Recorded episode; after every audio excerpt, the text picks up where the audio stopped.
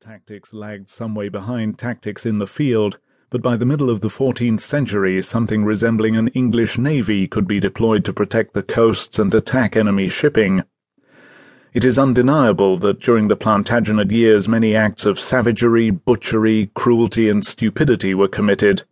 But by 1399, where this book ends, the chilly island realm that had been conquered by William the Bastard of Normandy in 1066 had been transformed into one of the most sophisticated and important kingdoms in Christendom.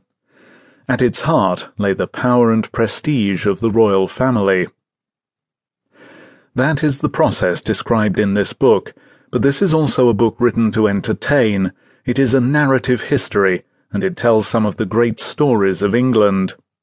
They include the civil war between Stephen and Matilda, the murder of Thomas Becket by Henry II's knights, the Great War of 1173 to 1174, Richard I's wars against Saladin on the Third Crusade, the Barons' War against King John and the ratification of the Magna Carta, Henry III's hapless attempts to deal with the barons of a later age, including his brother-in-law and nemesis Simon de Montfort, Edward I's campaigns in Wales and Scotland, Edward II's peculiar romance with Piers Gaveston and his dismal abdication in 1327, Edward III's provocation of the Hundred Years' War, in which he fought alongside his son, the Black Prince, and captured the King of France, and the subsequent institution of the Order of the Garter to celebrate England's new martial supremacy, the scourge of the Black Death, Richard II's heroism against Wat Tyler's rebels during the Peasants' Revolt of 1381,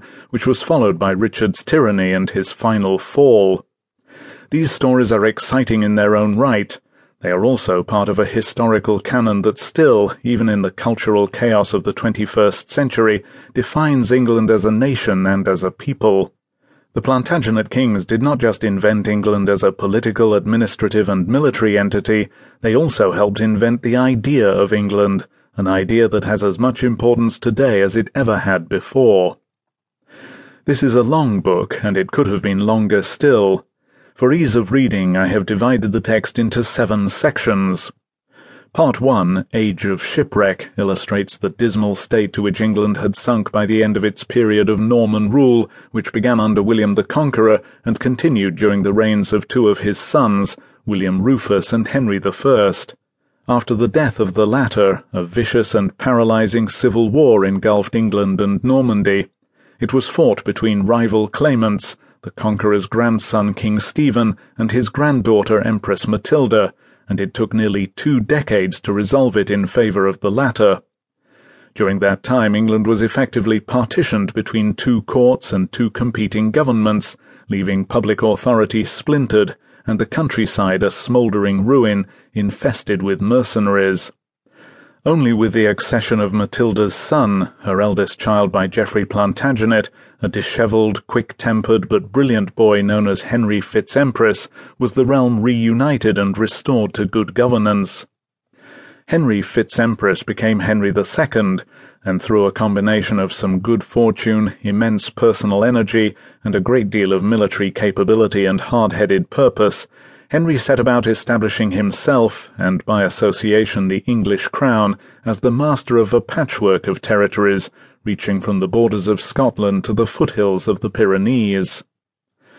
The story of Henry II's rule over his vast dominions and their gradual, if unintended, coherence into a form of empire is the subject of Part Two, Age of Empire.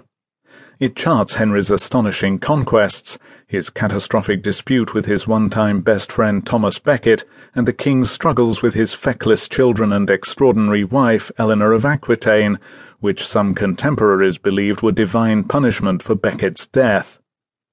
Age of Empire also explores Henry's revolutionary reforms of English law, justice, and bureaucracy, reforms that gave England legal processes and principles of government that endured for centuries. Despite the feats and achievements of his astonishing reign, Henry II is one of the lesser known Plantagenet kings. Not so his third son Richard I, the Lionheart, who inherited the Plantagenet Empire in 1189 during the white heat of Europe's most enthusiastic crusading years. Richard, who spent a surprisingly small amount of time in England given the heroic